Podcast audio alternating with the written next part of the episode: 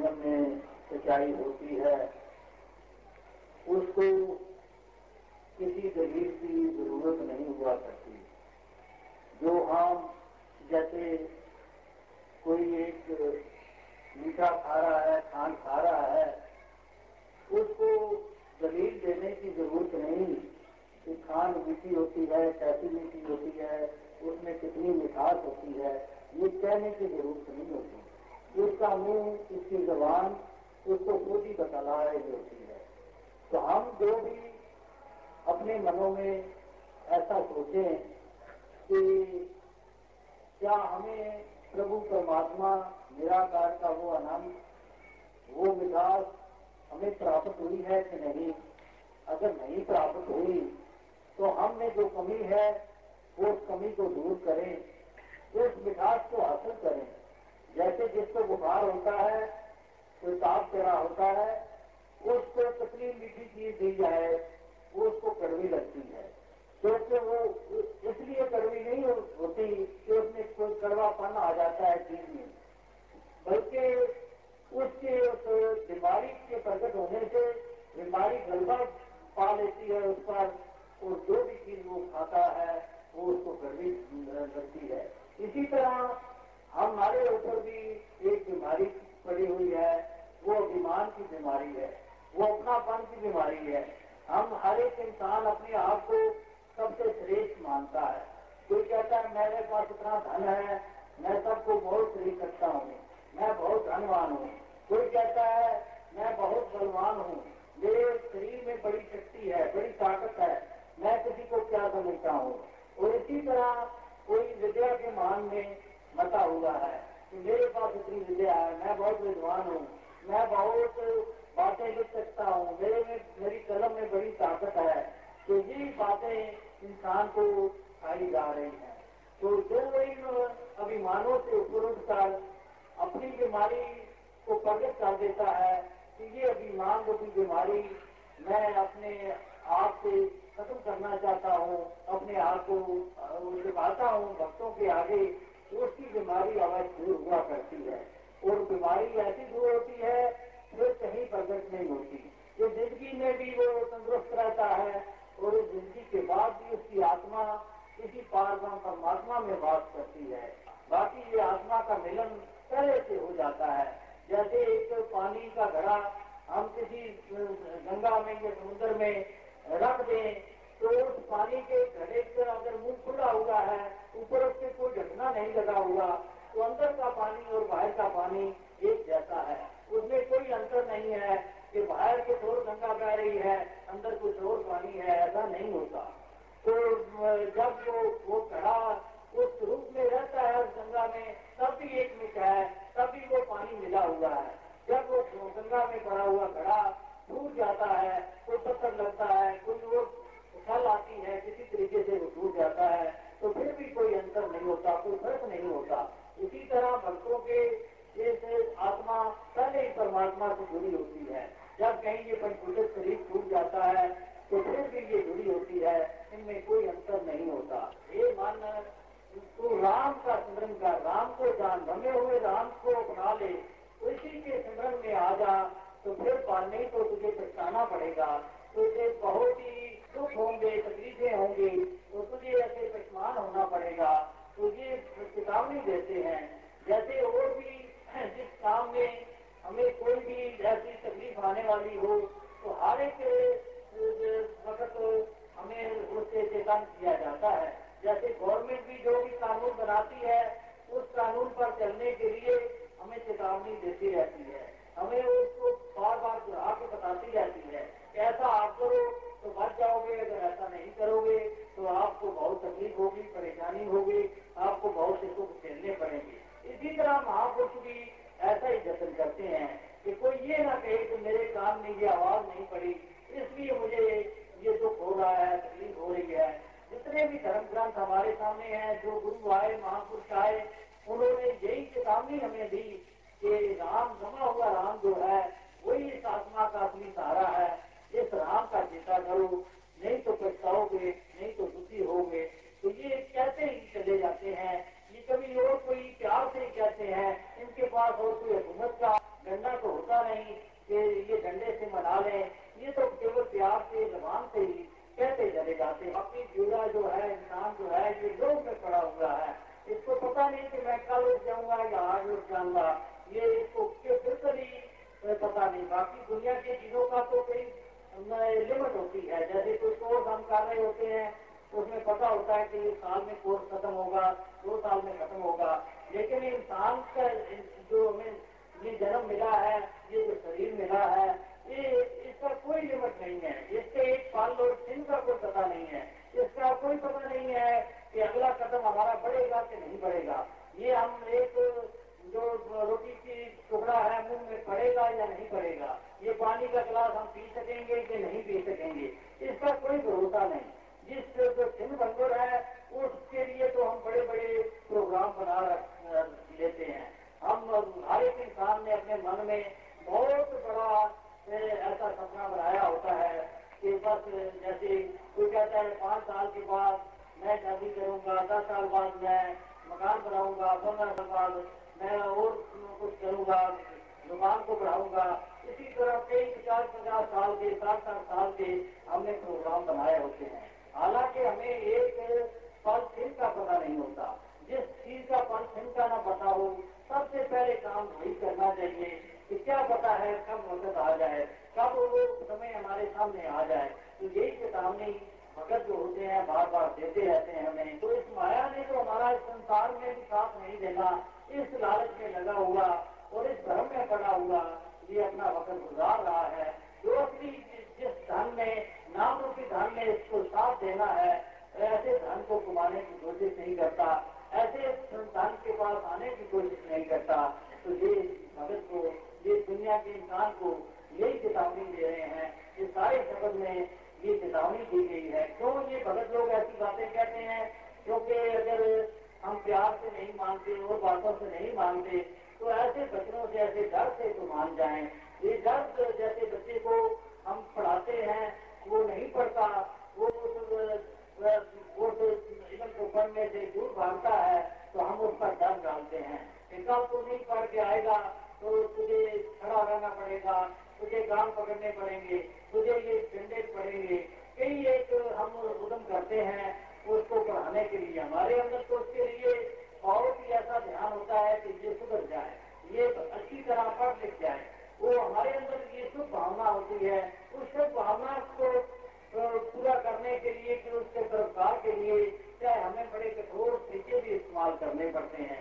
इसी तरह भगत भी ये बातें हमें कहते हैं ये कि आपको ये शरीर जो है ये शरीर कोई हमेशा रहने वाला नहीं है जो असल आपका डेरा है असल जो ठिकाना है जो आपका निज घर है ऐसे निज घर में आप प्रवेश करें तभी आपका कुछ बनेगा ये जो हमारे बनाए हुए मकान जहाँ के जहाँ ही रह जाते हैं ये कभी हमारा साथ नहीं देने वाले जैसे एक किसी भगत को जब किसी पेट के घर में पहुँचा तो वो कहने लगा कि बटेर ने बोला आप यहाँ ठहर जाओ वो क्या वो ने लगा कि ये इस सराय में तो आगे कई लोग आए तो कई चले गए ये आपकी बहुत सुंदर सराय बनी हुई है वो देख बड़ा हैरान हुआ बहुत खुशी होने लगा कि ये संत तू मेरी इस घर को सराय क्यों कह दिया ये क्यों तू ऐसा क्यों बात कही सराय तो वो होती है जो जिसमें यात्री आते हैं चले जाते हैं तो वो भगत कहने लगा मैंने तो ठीक ही बोला है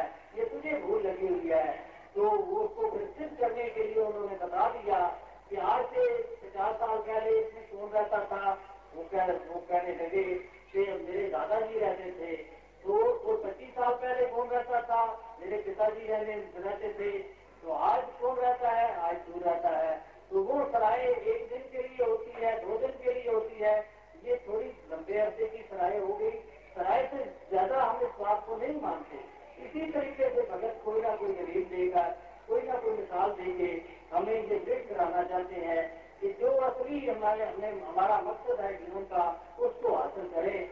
हम ऐसी बातों में ना पड़े रहें, इस संसार की बातों में ना उलझे रहें। इसमें कोई शक नहीं, हम संसार का त्याग भी नहीं करना। हमने सब जतन करने हैं, दुनियावी काम भी करने हैं। लेकिन अपना न्यो जो है, इस बात हम परमात्मा से लगानी है। हम खाते, पीते, हँसते, खेलते इस परमात्मा को याद रखें। जैसे पति मन वो घर का काम भी करती है सीना बोना भी करती है कपड़े भी धोती है। सारे बच्चों का ख्याल भी करती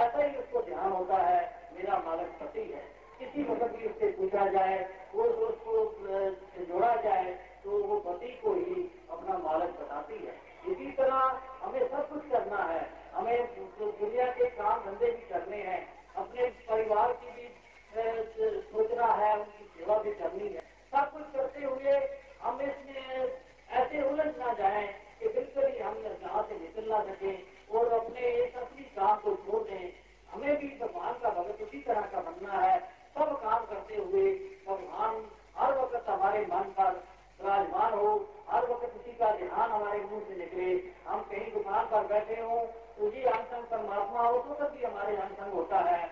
हम उस वक्त भी जब ग्राहक हमारे से सौदा ले रहा है, तब भी हम कह सकते हैं, तू अंकार मैं तेरी शर्म हूँ, मुझे बख्श ले और जब हम कहीं बिस्तरे पर सोए हुए हैं, उस वक्त भी ये अनसंग परमात्मा हमारे साथ है। उस वक्त भी हम इसका ध्यान कर सकते हैं। जब हम कहीं सफ़र कर रहे हैं तो फिर भी ये निराकार परमात्मा हमारे संग है। इस उस पर भी ध्यान कर सकते हैं। ये नहीं है कि कई लोगों ने हमारी गलत की भावना बना दी कि बस ये स्नान वक्त ही परमात्मा की भक्ति होगी या स्नान स्थान पर ही हो सकती है ये बात नहीं है जो भगवान के भगत होते हैं वो हर जगह हर समय भगवान के उपासित रहते हैं जैसे तो वो पति करता है स्त्री हर वक्त ही पति करता है ये नहीं है तो सुबह को पति करता है शाम को पति करता नहीं है दोपहर को कुछ और बन जाती है वो चौबीस घंटे ही पति करता कहलाती है इसी तरह जो भगवान का भगत होता है उसको किसी चीज़ की ऐसे बंधनों की ज़रूरत नहीं पड़ती कि वो किसी खास स्थान पर जाकर वो अपनी भक्ति को पूरा करे या खास समय पर ही करे। उसका चौबीस घंटे जो है, इस भक्ति भाव में गुजरता है ये धन का और जोधन का जवानी का हमें कभी भी गर्व नहीं करना चाहिए, अहंकार नहीं करना चाहिए। जैसे कागज़ की कोई वैल्यू नहीं होती थोड़ा सा पानी पड़े, वो कागज़ ढल जाता है। इसी तरह हमारे धन और जोधन का भी कोई पता नहीं कि मतलब ये खत्म हो जाए।